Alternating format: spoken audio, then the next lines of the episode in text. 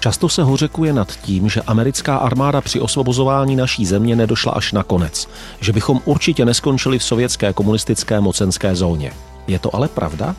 Co když těch kroků, které vedly do 40-letého marazmu komunismu, bylo mnohem víc? A co když si za některé můžeme sami? Je tu další historický Houseboat Talk s Michalem Stehlíkem, zaměřený na další výbušné téma. Dámy a pánové, eh, vítejte po delší odmlce eh, při sledování další Houseboatové kanceláře pro uvádění historie na pravou míru. A bacha, co jsem se naučil, nezapomeňte si zakliknout odběr, který je v těchto místech. Teď jsem zvědavý, jak to bude vypadat, tak se to stříde. Profesor Michal Stehlík, ahoj, zdrav. Ahoj. Díky, že jsi udělal čas. Budeme se bavit o zajímavém úseku našich dějin, o tom, jak jsme skončili v ruském náručí. Otázka zní, museli jsme skončit v ruském náručí? A já si hned na začátku odpovím, no vlastně jo. Mně nenapadá, že by to vůbec jako mohlo skončit jinak. Nikdy to není stoprocentní. Inu, historie. Historik ale... musí říct to ale. Eh, ale možná si řekneme, že všechny ty parametry, které popíšeme, eh, když začneme někdy na začátku druhé války a skončíme až v 48., že toho bylo tolik najednou a tak komplexní, že museli, měli, bylo to nezvratné, je to hodně blízko tomu. Je tam, je tam spousta věcí, která v podstatě potom nemá cestu zpátky, což některé ty uzlové body si popíšeme i během války třeba. Mm-hmm. Ale na druhou stranu e, můžeme nechat nějaké procento třeba neutrality, podívej se, jak skončila Vídeň, podívej se, jak mhm. skončilo Rakousko, které se mhm. nakonec vyvázalo z té sovětské zóny až v roce 1955 bylo rozděleno také a nakonec je neutrálním státem. Takže kdybychom skopírovali jako rakouský model, tak uh, Rakousko možná ano, ale tam je to přece jenom trošku jiné. Tam třeba i když kandidují komunisté po roce 45, tak naprosto propadnou. Takže no, ten důvod není jenom Rusko, ale i ten vnitřek. Tam bude i jako vnitřní třídní uh, energie trošku jinak směřovaná. Je to úplně jiné. Stejně mi to nedá, abych se ještě jako nepozdržel u toho hmm. rakouského momentu. Mohla tam hrát roli jistá vzpomínka na to, že byli prostě velmoc, že byli mocnářství a tak je to netáhlo k tomu jako dělnickému tónu? Tak na druhou stranu bych ale mohl říct, že eh, zrovna Rakousko a Vídeň konkrétně má velkou levicovou tradici a je velmi levicové, tak. ale není komunistické.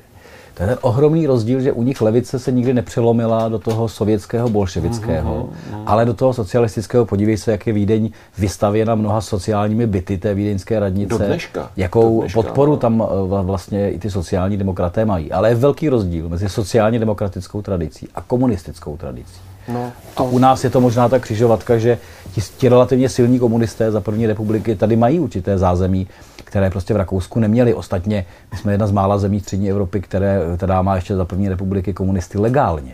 Uhum. Oni, oni mohli normálně fungovat v parlamentě.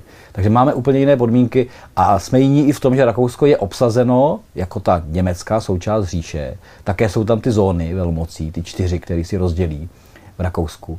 No ale Rakušanům se, když odbočím, eh, povedl ten huselský kousek, že velmoci je uznali jako první oběť, nikoliv jako spolupracovníka Adolfa Hitlera. A to, je, to bylo po válce samozřejmě klíčové, to rozhodování, eh, jakou kdo měl roli i z těch obsazených a okupovaných zemí. A vždy znovu a znovu připomínám, díky bože, nebo díky pánové za eh, atentát na Heidricha, který určitě v tomhle hrál velikou roli. Nesporně. Ale pojďme k tomu tématu. Pojďme se tedy bavit o tom, jestli jsme opravdu směřovali nezadržitelně do té sovětské náruče. Já bych to totiž datoval až k tomu dělení těch vítězných mocností, ale ty si říkal už hmm. od začátku druhé světové války. E, několik momentů. E, začátek války e, to nikdo ani nemůže očekávat, protože je tady pakt Molotov-Ribbentrop. Hmm. Sovětský svaz se spojí vlastně s Hitlerem, rozdělí si Polsko a teprve v 41. roce, když je napaden Sovětský svaz, tak se to všecko obrací. Ale zároveň, jakmile je napaden Sovětský svaz, tak je to vlastně v úzovkách šťastná chvíle pro Edvarda Beneše, protože on to za A předpokládá uh-huh. a za B chce jinou mezinárodní politiku nebo jinou diplomacii Československa. Už ne opřenou jenom o západ, ale opřenou o západ i o východ. Což je dost zásadní změna v jeho směřování v předcházejících letech, kdy do Mnichova byl jasně orientovaný směrem na západ? Nebo už dřív začal pochybovat? Ten západ je jednoznačný z hlediska Francie, to je ten hlavní spojenec.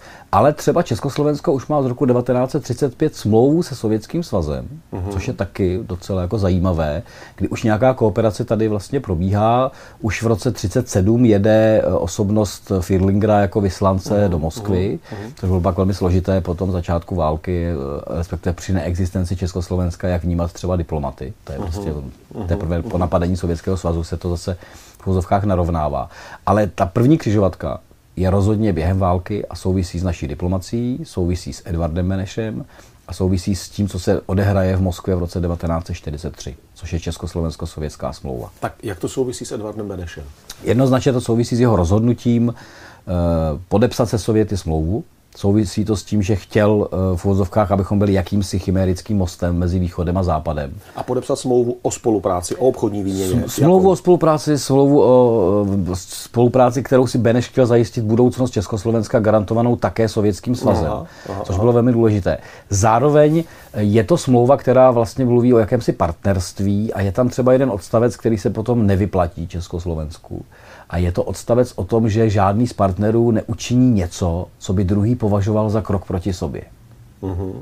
Jo, a když přeskočím, jakmile jsme chtěli Marshallův plán a chtěli jsme vstoupit do, do té americké investiční zóny v Evropě. Stalin řekl, že to je vněšování že to je podle smlouvy. To znamená, ta smlouva je hodně důležitá. Uh-huh. A je důležitá nejenom z toho, že mezinárodně jsme v podstatě překročili určitý rámec, který nám třeba západní velmoci říkali, nedělejte to. Britská diplomacie je velmi kritická a říká, nedělejte žádné separátní smlouvy vy malé státy, mhm. Pořád jsme v logice velmocí. Ale přitom, promiň, přitom Beneš cítil, že je tu ohrožení těch malých států a jejich celistvosti a že tedy uh, byl konzervativní, řekněme, k tomu stanovisku, nebo opatrný k tomu stanovisku z té Británie. Říkal si, to jsou jejich zájmy. To oni nám neradí, to oni jenom prosazují svoji doktrínu. Beneš uh, na druhou stranu hraje pořád ten půdorys velmocí. On v mhm. podstatě i po vzoru první války a jejího konce vyvidí, a bylo to tak, to byla, to byla jenom copy-paste, prostě uh-huh. skopírovaná situace jenom s jinými velmocemi, že velmoci, nakonec jsou to ty čtyři, které se posadí k tomu stolu, prostě uh, ta Francie je tam trošku jako upozaděna, jsou to hlavní tři, uh-huh. Británie, Amerika a, a Sovětský svaz, že velmoci budou rozhodovat o tom světě. On na tomhle půdorysu hraje, ale jakmile se spočítá, že jednou z těch velmocí bude Sovětský svaz, uh-huh. tak chce být blízko. Mm-hmm. Chce vlastně být tak znovu miláčkem velmocí. to má logiku. V něčem to logiku mělo, mělo, má to jeden zásadní problém. Sovětský svaz není standardní partner. To je to, že ty, ty hraješ jako velmocenskou hru na půdorysu toho, co znáš. Mm-hmm. A samozřejmě jsou tam zájmy od francouzů po Brity, dokonce po Američany samozřejmě. Ale Sovětský svaz není ten, který by dodržoval slovo, mm-hmm. není ten, který by nezneužil jakoukoliv smlouvu pro svoje imperiální cíle. A což se začne brzy projevovat. Když ještě britské ministerstvo zahraničí v roce 1943 varuje Beneše před tou cestou do Sovětského svazu, říká, počkejte na konec války, počkejte na naše dohody a uvidí se. A Beneš má pro sebe a pro své lidi, Jana Masaryka a další, jasný argument. Byl tady Mnichov, mm-hmm smlouvy nebyly dodrženy. Já musím pojistit budoucnost Československa i s jinou velmocí, to znamená se Sovětským svazem. Zase to logiku má. Zase to má logiku. Kdyby tam nebyl Stalin. No, to je. A vůbec to je strašně zajímavé si připomenout, jak i v dnešní době velmi často eh, někteří politici nebo političní komentátoři zvedají obočí a říkají, Putinovi se nedá věřit, vždycky se zachová po svém. To tak historicky vždycky bylo. Nepřekvapujme se tím. To je, no. to je jejich modus. Vyvedli. Je to imperiální modus eh, v rámci zájmu, je to to, že se nedodržují smlouvy. A ještě jednu věc bych tam, bych tam jako k tomu přisadil, když se Beneš ocitá v tom prosinci 43 v Moskvě, tím dojde k mimořádnému posílení toho komunistického exilu. Najednou ty seš až do 43. v situaci, kdy je tady Londýn, který je mhm. vnímán i protektorátním obyvatelstvem, to je ta naše vláda, to je ten náš Beneš. Když si čteš po mhm. Heidrichiádě, jak Hácha odsoudí i Beneše a zrádnou emigraci, a je to ten Londýn jako ten cíl. Ale najednou, eh, což samozřejmě fakticky už bylo, je podobně silný Gottwald. Protože se Sovětským svazem za zády, s realitou těch vojsk, která doputují, což bude ten další moment, ten druhý, jeden diplomatický a druhý je vojenský, která doputují do střední Evropy a do Československa, tak se najednou z moskevského komunistického vedení stane podobně silný partner mm. pro budoucnost Československa. Jsou to ty dvě zahraniční enklávy, které se berou za naši věc. A přesně tak, a když už si řekl takhle dvě, tak to do té doby vůbec nebylo automatické. Mm. Během začátku války se třeba diplomaté jako Štefan Osuský v Paříži nebo, nebo Milan Hodža, než zemře v roce 1944 v Americe, snaží vytvářet jakési další centrum. Říkat, mm-hmm. Beneš uh, to zkazil, uh, my s ním nechceme jít, my chceme mít vlastní centrum. Beneš to zvládne, že se stane opravdu tím jako pokračovatelem své vlastní politiky. Ale nikde není automaticky dáno, že Kotwald v Moskvě bude mít stejnou sílu, že to nebude jenom nějaká separátní komunistická emigrace, která se pak vrátí do Československa a zase se budou hádat v parlamentě, když to přeženu. No. Ale najednou má úplně jinou sílu. Eh, má dosah samozřejmě i do protektorátu ve smyslu komunistického odboje, který si získá samozřejmě nějakou pozici i obětmi a lidmi, kteří bojovali proti nacistům.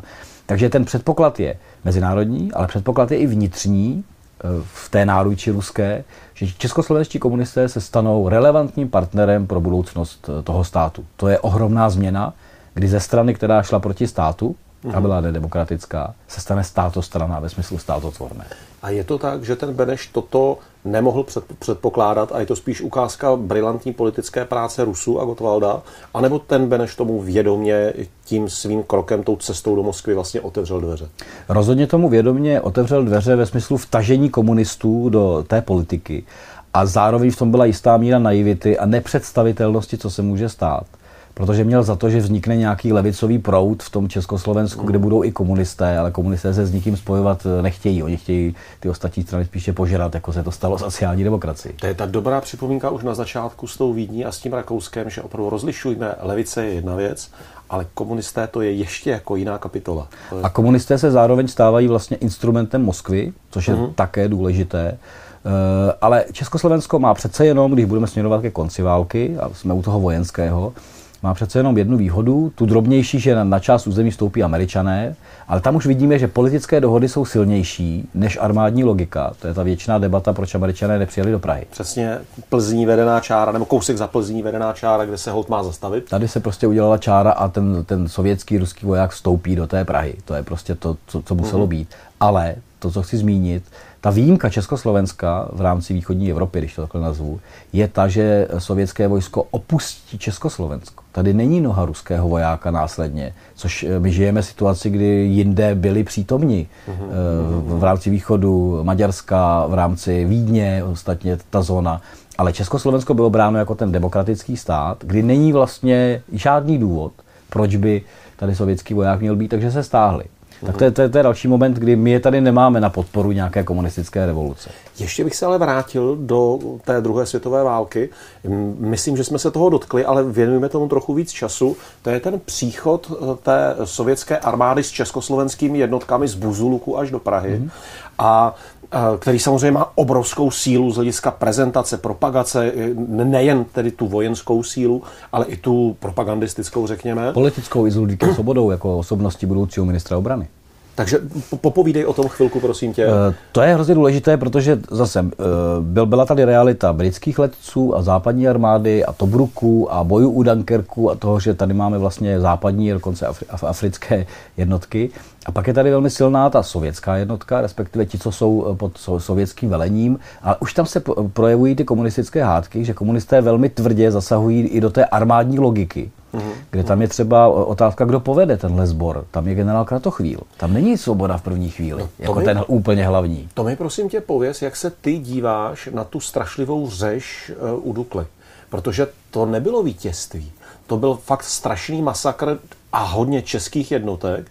A z toho, co jsem já načetl, tak i jako se kloním k tomu, že sovětské velení si řeklo opravdu, tahle ta jednotka jsou potíže, tak je tam pošlem a uvidíme, jak si chlapci poradí. A když se pak maličko zredukoval ten vliv těch českých horkých hlav nebo těch silných osobností, takže to šlo jako politicky velmi pěkně ruku v ruce s tou dlouhodobější strategií. Jsem podezřívavý, anebo bys jsi, s tím souhlasil? Jsi trochu podezřívavý, na druhou stranu já bych tam klidně viděl i vojenskou logiku, proč nasazovat eh, Svoje životy vojáky, svých vlastních vojáků, když si oni mají osvobodit svoji vlast. To zase Což není jako nerelevantní. Má to logiku. Ono to má nějakou vojenskou logiku, ale mezi tím tam nastane jako hádka mezi naším ministerstvem obrany v Londýně, eh, takové velmi opatrné telegramy, eh, jednání, kdy se, se do čela místo Kratochvíla má dostat právě Ludvík Svoboda, který je prosazován sovětskými maršály a sovětskými generály, protože jde na ruku Sovětům mm-hmm. reálně. Mm-hmm. Takže i v, té, i v té armádě se objevila vlastně politická karta. To je také důležité, jak se to promění válkou, že předtím armáda měla být výsostně apolitická. I za první republiky, včetně jako neexistence volebního práva u vojáků a mhm, podobně. Mm-hmm. Zatímco tady najednou ti vojáci přicházející z východu mají ideologické jasno a vlastně začnou prosazovat komunistickou politiku. Vznikne vojenské spravodajství pod Bedřichem Rajcinem, mm-hmm. což je čistě vnitřně komunistická záležitost, která se prostě jako plíživě v té, v té armádě projeví. Takže máš tady hned několik momentů, kdy, já bych to skoro řekl úplně to klasicky, klauzevicovsky skoro, že část těch politiků a lidí se připravuje na minulé války. Mm-hmm. Ale komunisté mm-hmm. a sovětská politika je jiná. Je dravá, je bez pravidel, bez skrupulí. Stalin eh, Benešovi řekne, že samozřejmě garantuje hranice Československa.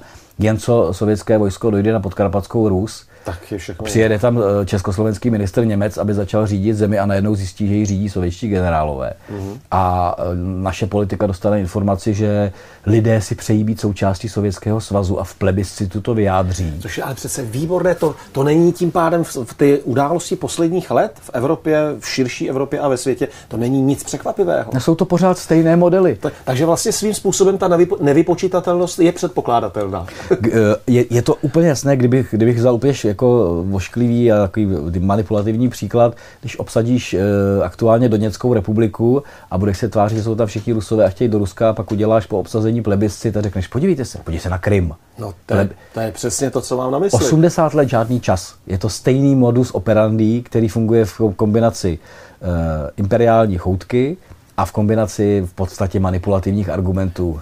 Ale musíme připomenout, také v kombinaci s obrovskou inteligencí, s brilantní strategií a s velkou pracovitostí. Že oni jsou připraveni, jejich strategické postupy jsou fakt dotažené do konce a proto pak tak často dochází k tomu, že ten zbytek světa se nestačí divit a má, máme všichni pocit, že si tu hlavu ukroutíme, jak se tam ten Rus zase dostal. Jako Těžko se mi to říká, ale čistě z hlediska výsledků jsou dobří. No, protože jsou zaměření jednoznačně na jeden cíl a nemají ohledy. Uh-huh. V podstatě. A ty ohledy jim úplně nevadí v rámci té jisté síly, kterou mají, kdo je poženek k odpovědnosti v úzovkách.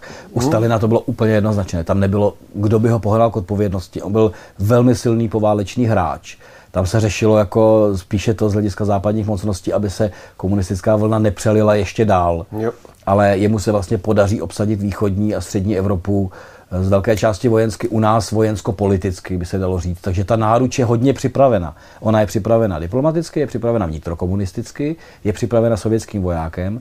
A nepodcenil bych jednu věc, kterou dneska taky už těžko jako emočně si e, neuvědomíme. E, je tady v podstatě, jak bych řekl, jako velké jméno toho Sovětského svazu. Mm. Ti mhm. lidé to berou pozitivně. Z velké části jsou to ti, co nás osvobodili, jsou to ti, kteří porazili Hitlera. A opravdu jako nesmírně jako fantastickým způsobem, neuvěřitelným a zašílených obětí. A zároveň e, je tady poválečné očekávání, že tak už jsme si prožili dvě velké války a chceme jiný systém, chceme fungovat jinak, chceme mm. fungovat po socialisticku, to je, to je teze, kterou používá i Beneš, že on je ten socialista vlastně. Ale této dělení, jak si říkal, kde je hranice socialisty a hranice komunisty a hlavně hranice komunisty s imperiálním zájmem. Mm-hmm. Tak když to všechno sečteš, ocitneš se v roce 1945. Nehledě na to, i v jednom z dílů eh, v předchozích jsme to říkali, že komunisté byli skvěle připraveni z hlediska programu, který no. vnutili tomu Londýnu. Takže takhle si ty kostičky za sebe jako poskládáš a najednou zjistíš, že máš v republice nesmírně silnou komunistickou stranu, máš tady mezinárodní smlouvu se Sovětským svazem, který začne v podstatě ingerovat do našich vnitřních záležitostí. A pak jsou to ty křižovatky. Jedna křižovatka je rozhodně 43. a to smlouva. Mm-hmm. Druhá křižovatka je 45. košický vládní program a zase symbolicky. Ono to má nějakou logiku, ale je to velmi symbolické. Ta vláda se vrátí do země z východu. Uhum, protože ta mhm. země je osvobozována poprvé z východu. My vlastně končíme až do 8. 9. května u té Prahy a ve středních Čechách. Ale poprvé po té Dukle a potom, co se odehraje, vlastně je osvobozen východ republiky Košice. No proto je to košická vláda. Ale on skrze východ se vrací i ten prezident. Mm-hmm. Takže ten, co seděl celou válku v Londýně, se vrátí z toho východu. To je, jak zpátky se řekl, symbolické, propagandistické. A do politiky patří symboly?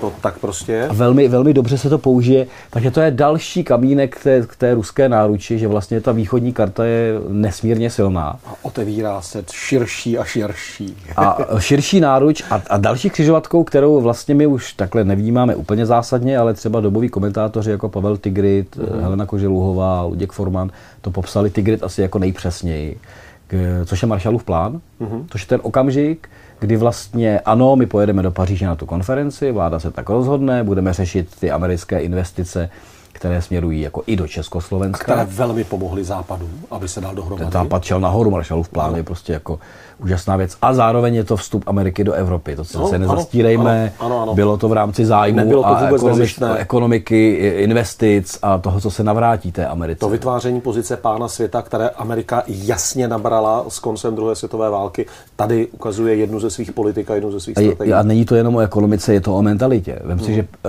Evropa za první naší republiky v našem vnímání to je kombinace té francouzské kultury mm-hmm. a toho anglosaského stylu. Jo? My tak na tu Evropu, když cítíme, nebo cítíme pojem západní, tak to jsou tyhle dvě země. No. Během první desítky let po druhé válce se Evropa amerikanizuje i z hlediska kultury.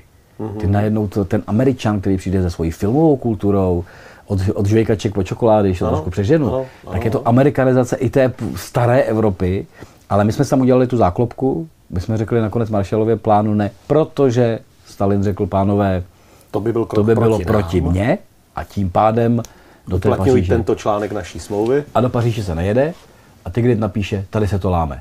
Tady mm. jsme ne až v únoru 48, kdy Tigrit shodou okolností naštěstí někde v Bavorsku a už se nevrátí. Mm. A když si pro něj přijdou, protože je na seznamu jako jeden z prvních. Ale on už v tom 47. napíše, tady se to láme. Tady v světu říkáme, že patříme na východ. Když jsme začali otázkou po náruči, tak je to ta náruč, uh-huh. která je vlastně eh, tímhle způsobem otevřená od toho 47. A pak je tady ta velká otázka pro mě, nebo je to jako velká osobnost, my přece máme celá léta ministra zahraničí.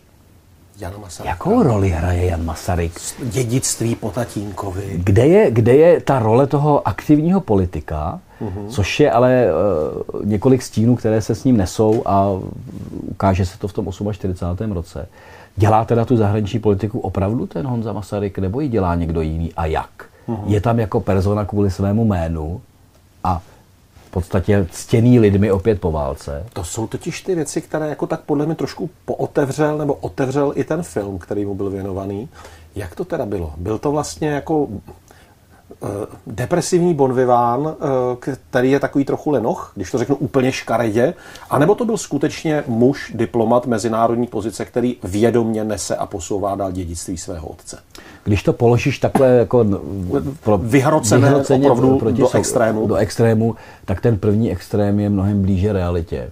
Mm-hmm. než to, že bychom měli skvělou diplomatickou hvězdu, kterou všichni přijímají. Ano, to jméno je velké, On má velkou mezinárodní zkušenost. On skvěle umí jazyky, mimo jiné, což je taky jako neúplně automatické mezi českými politiky mm-hmm. dlouhodobě. Do dneška. Do dneška. Je, je, to, je to Veltman, bychom mm-hmm. řekli takhle. Ale je to Veltman včetně toho, že s ním zmítají psychické problémy, patrně po mamince, protože Charlotte měla ano, obrovské ano. maniodepresivní stavy, takže on to má po té matce a ostatně celýho život je tak trochu jako ve stínu toho otce, k, s kterým jako má velmi těžké vztahy už od, od, od mládí od doby, kdy ho vyloučí z gymnázia pro směšnou krádež nějakého cylindru školnímu inspektorovi, mm-hmm. po dobu, kdy skolabuje v té škole a nejde k maturitě a táta se naštve a pošle ho do Ameriky na zkušenou. V Americe skončí v eh, psychiatrické léčebně a Charlotte si pro něj musí zajet před první válkou. Mm-hmm. To není kariéra diplomata. Potom samozřejmě, nebo ne samozřejmě, s tatínkem prezidentem a s tím velkým jménem, je vyslancem, je diplomatem, ale to jméno funguje za války.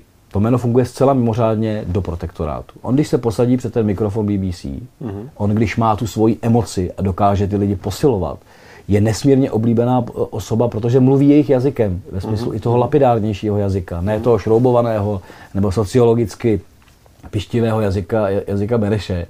To všechno ano. Ale je to tedy skutečně po roce 45 skutečný minister zahraničí? Ani náhodou. Zahraniční politiku si dlouhodobě drží Edvard Beneš. V podstatě on je tam ten kvazi, minister zahraničí, po dlouhá léta. on nastaví tenhle půdorys a ten Masaryk mu v tom vlastně má jako pomáhat. On není takhle aktivní. A druhá věc je, komunisté mu posadí na ministerstvo zahraničí Vladimíra Klementise, komunistu, jako státního tajemníka, který řeší ten vnitřek, který reálně řeší ten úřad eh, za toho eufemisticky řečeno nepracovitého ministra. A pak se dostáváš do, do období krizí. Eh, my potom jako řekneme si Masaryk, řekneme si ty jeho bonmoty, Mm-hmm. Jo, bonmot ve smyslu, eh, Beneš říká, že budeme most mezi východem a západem, ale Jan Masaryk říkal, ale po mostech se šlape. Mm-hmm. Hezký bonmot. Nebo bonmot ve smyslu návratu z Moskvy po Maršalově plánu.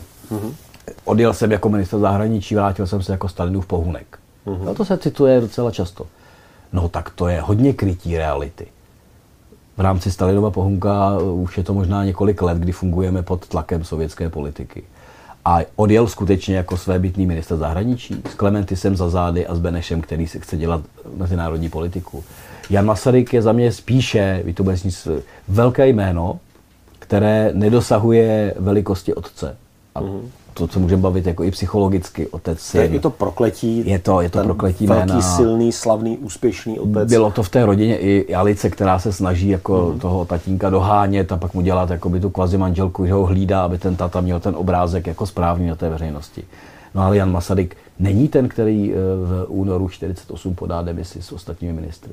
No Byť právě. na něj spoléhají. No Neudělá to. On vlastně ten byť si myslím od začátku bláhový krok s tou jako skupinovou demisí, tak on ho, on ho odsoudí k neúspěchu, protože on udrží tu vládu usnášení schopnou. On umožní, aby to fungovalo dál. Tak sam, pak je tam ta odbočka, že když ten 13. ministr rezignuje v 25. února, tak stejně už je to neústavní, ale Beneš už, už, už to nebere v potaz pod tom tlaku, který je vyvinut. Ale Masaryk nevstane jako ten demokratický politik a neřekne pozor, tady je nebezpečí komunistické vlády. Naopak Masaryk je ten, který si sedne do té Gotwaldovy vlády jako minister zahraničí. Je to oportunismus? Je to... Vydírán? Co to je? Všechno eh, dohromady to může být. Možná bych nemluvil jenom o vydírání, byť tam mohlo být, některé věci ho naznačují, a, nebo oportunismus, co, co od sebe sám chtěl. Ale co s ním, co s ním bude? Má odejít do emigrace? Chtěl zůstat ve světle ramp. To je podle mě jako jednoznačné, ať už to cítil jako nebezpečně. A vůbec bych nepodceňoval, my tak jako zahlížíme na ty dějiny a na 48. a abych nerad, aby to vyznělo, ten Masaryk, ten to, jako, to bylo teda špatný. Je to i těžká osobní psychická situace. Když máš člověka, který má psychické problémy, uh-huh, uh-huh. byť ve velké funkci, tak jakmile se ocitne pod tlakem, tak to musíš brát tak, že to, to musí souviset i, i, i s tou psychickým zdravím, psychickým nastavením. A samozřejmě de, definují se i takové ty otazníky, zda mu Gottwald nabídl, že bude prezidentem po Benešovi. Jestli mm-hmm. ten oportunismus, mm-hmm. ale to opravdu říkám. Teď jsme hodně na poli kdyby teď jsme, teď to jsme, beru, to... Na, na, na, říkáme to předem, že je to taková kdybylogie. Ano, ano. Ale to všechno může hrát roli. Jsou to prostě věci, které jsou dohromady. Ostatně Beneš taky nerezignuje po 25. únoru, ale až v květnu v rámci, v rámci ústavy. Ono se to celé zdá, že to vlastně nějak jako běží vlastně dál. Tohle, promiň, cená poznámka, protože on vlastně i Beneš nakonec bytíž oslabený, opravdu eh, jim vlastně těm komunistům taky trochu umetl cestu tím, jak, dlou, jak, jak se choval v těch nejkrizovějších okamžicích. No tak... Byla to opravdu ta obava, že by milice prostě zahájili občanskou válku, a ne to, anebo to bylo prostě, že si řekl, že to vzdal a že to zabalil? Zase musím říct všechno dohromady. Ta obava tam je. Ta obava a je na místě. Je na místě ve chvíli, kdy mu i Zápotocký vyhrožuje při těch jednáních, že v těch fabrikách to může bouchnout a vy musíte udělat. To je, to je obava, to je výhruška, to, to prostě tak je. A on třeba vidí, co se děje v Polsku, armia krajová mm. versus rudí mm. a že se tam mhm. střílí vzájemně. Právě to, my chceme komunisty a my nechceme komunisty. To je, a zároveň je to oslabený člověk. Fyzicky, eh, lékařsky, po mrtvicích, arteriosklerózou. Prostě je to člověk, který se stáhne vlastně bezprostředně po únoru do ústraní, ale zůstane prezidentem. Mm-hmm. Takže Jan Masaryk zůstane ministrem a Edvard Beneš zůstane prezidentem. My, my tam děláme takové ostré řezy v těch dějinách rádi. 25. února spadne opona teď všichni budeme v totalitě. Ale rozhodně ty první měsíce nevypadají tak, že by lidé, kteří garantovali ten předchozí vývoj, zmizeli. Ano, Jan Masaryk tragicky umírá v březnu 1948, Edvard Beneš odstoupí v rámci květnové ústavy a umírá v září 1948. Ale třeba uh, Klement Gottwald jako nový prezident si nechá kancléře Smutného, který byl kancléřem Edvarda Beneše, mm-hmm. než ten teda zjistí, že by byl zatčen a uteče do zahraničí, znovu do exilu. Takže ty přechody bývají pozvolné. A tady je to pozvolné i z hlediska toho, že ti lidé zůstali vlastně ve svých úřadech. U Masaryka je to i aktivní rozhodnutí. Beneš se nerozhodne rezignovat. Což... Ale Masaryk se rozhodne vstoupit do jiné vlády. K Benešovi nemohu si odpustit eh, poznámku eh, více či méně kousavou. Ono zkrátka, i když člověk je hodně nemocný, ono se té funkce blbě vzdává. No, to, bez souvislostí na čas, kontext a podobně, je to jenom tak jako... Bez souvislostí. Eh, přesně, přesně tak. A u Jana Masaryka, poté, co posloucháme, jak si na něj poměrně přísný, nemohu se nezeptat. Byla to sebevražda, nebo to byla vražda? E, nevíme to přesně, to znamená, Tvůj že... pocit. Můj pocit. Já můžu říct jenom pocit. Když hrajeme na to kdyby, hrajeme, tak, hrajeme to... dneska víc na kdyby. Eh, já, můj pocit je takový, že je to něco mezi, eh, mezi eh, aktivní vraždou, o které se taky hovoří v rámci NKVD a, a komunistů a tak dále, a mezi sebevraždou ve smyslu psychického stavu a skočení z okna a řešení nějaké situace. No právě, a co z toho teda? Já jsem někde mezi v situaci, kdy uh, on byl ve velmi těžkém psychickém stavu, z těch všech informací, které máme, jsou to teorie od kriminalistických po další, mám za to, že eh, tam třeba funguje strach v ten konkrétní okamžik, buď se mu někdo dobývá do bytu, nebo už tam mhm. je, mhm. víme, nevíme. Mhm. Eh, takže můj kdyby logický pocit je, že na tu Římsu vyleze sám v rámci velké obavy, že tam bude nějaký atak na něj a pak z ní spadne. To řeknu takhle jednoduše. Je to opravdu někde no. mezi. Nemyslím, že je to aktivní sebevražda a zároveň si nemyslím, že někdo tam prostě stojí a vyhazuje ho. Drží ho a vyhazuje. Je to něco, ně, ně, něco, kdy si nejsme v těch, v těch vteřinách, v těch minutách, na tom parapetu Černínského paláce, kdy jako muž asi ve velkém strachu na něj, na něj vyleze a pak skončí, skončí dole. To je prostě můj pocit spíše z toho, než že bych si hrál na odborníka a řešitele té situace. Ale zase, my se mnohdy zabýváme tou jako fakticitou, jak to teda bylo. Ale když poodstoupíme, tak eh, ono to funguje jako obrovský symbol. Mm-hmm. Jo, to, co v těch dějinách, eh, neříkám, že mnohdy nejde o to, jak to bylo ve skutečnosti, ale jde o to, jako, jak to zahrálo do toho veřejného prostoru. Jo? Najednou i tahle tragická, ta oblíbenost u veřejnosti, tahle tragická smrt a zároveň velmi symbolická úvozovkách dva týdny po převzetí moci hmm. komunisty je eh, pohřeb z Panteonu s kytičkou sněženek u hlavy a podobně. Tak to je obrovský symbol, kdy mimo jiné si proto Jan Masaryk nese spíše pozitivní obraz, než to, aby někdo kriticky napsal dějiny jednoho diplomata. Mm-hmm. A tím už jsou karty rozdané. Tím jsou Tam karty... už pak není co řešit jsou karty jednoznačně rozdané. Teď jsme se ocitli reálně v té eh, sovětské náruči po únoru 48. Navíc ještě v kritické sovětské náruči, kdy se samozřejmě části sovětských představitelů nelíbí, že Gotwell to udělal parlamentně a bez pořádné krve a bez pořádné revoluce a vlastně buržoazním způsobem převzal moc, kdybych to trošku parafrázoval. Nebyla ta revoluce, co by chtěli ty mladí třeba.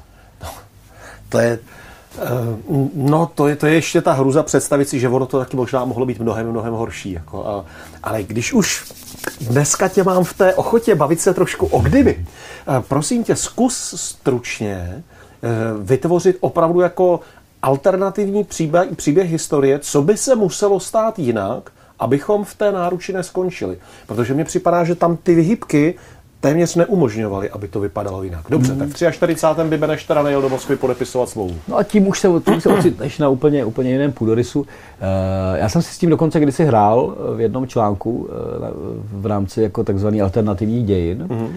A ten článek jsem nazval něco ve stylu Generál Patton dobývá Hodonín. No, no, no, no, že by jel měli dál, že by tam nevyply ty motory za Plzní. No, no. no a teď si vím, že kdybychom to udělali, tak opravdu to je velká kdybylogie, tak ta americká armáda dojde tak maximálně na Moravu. Uh-huh. A máme Čechy obsazené Američany a Slovensko obsazené rudou armádou.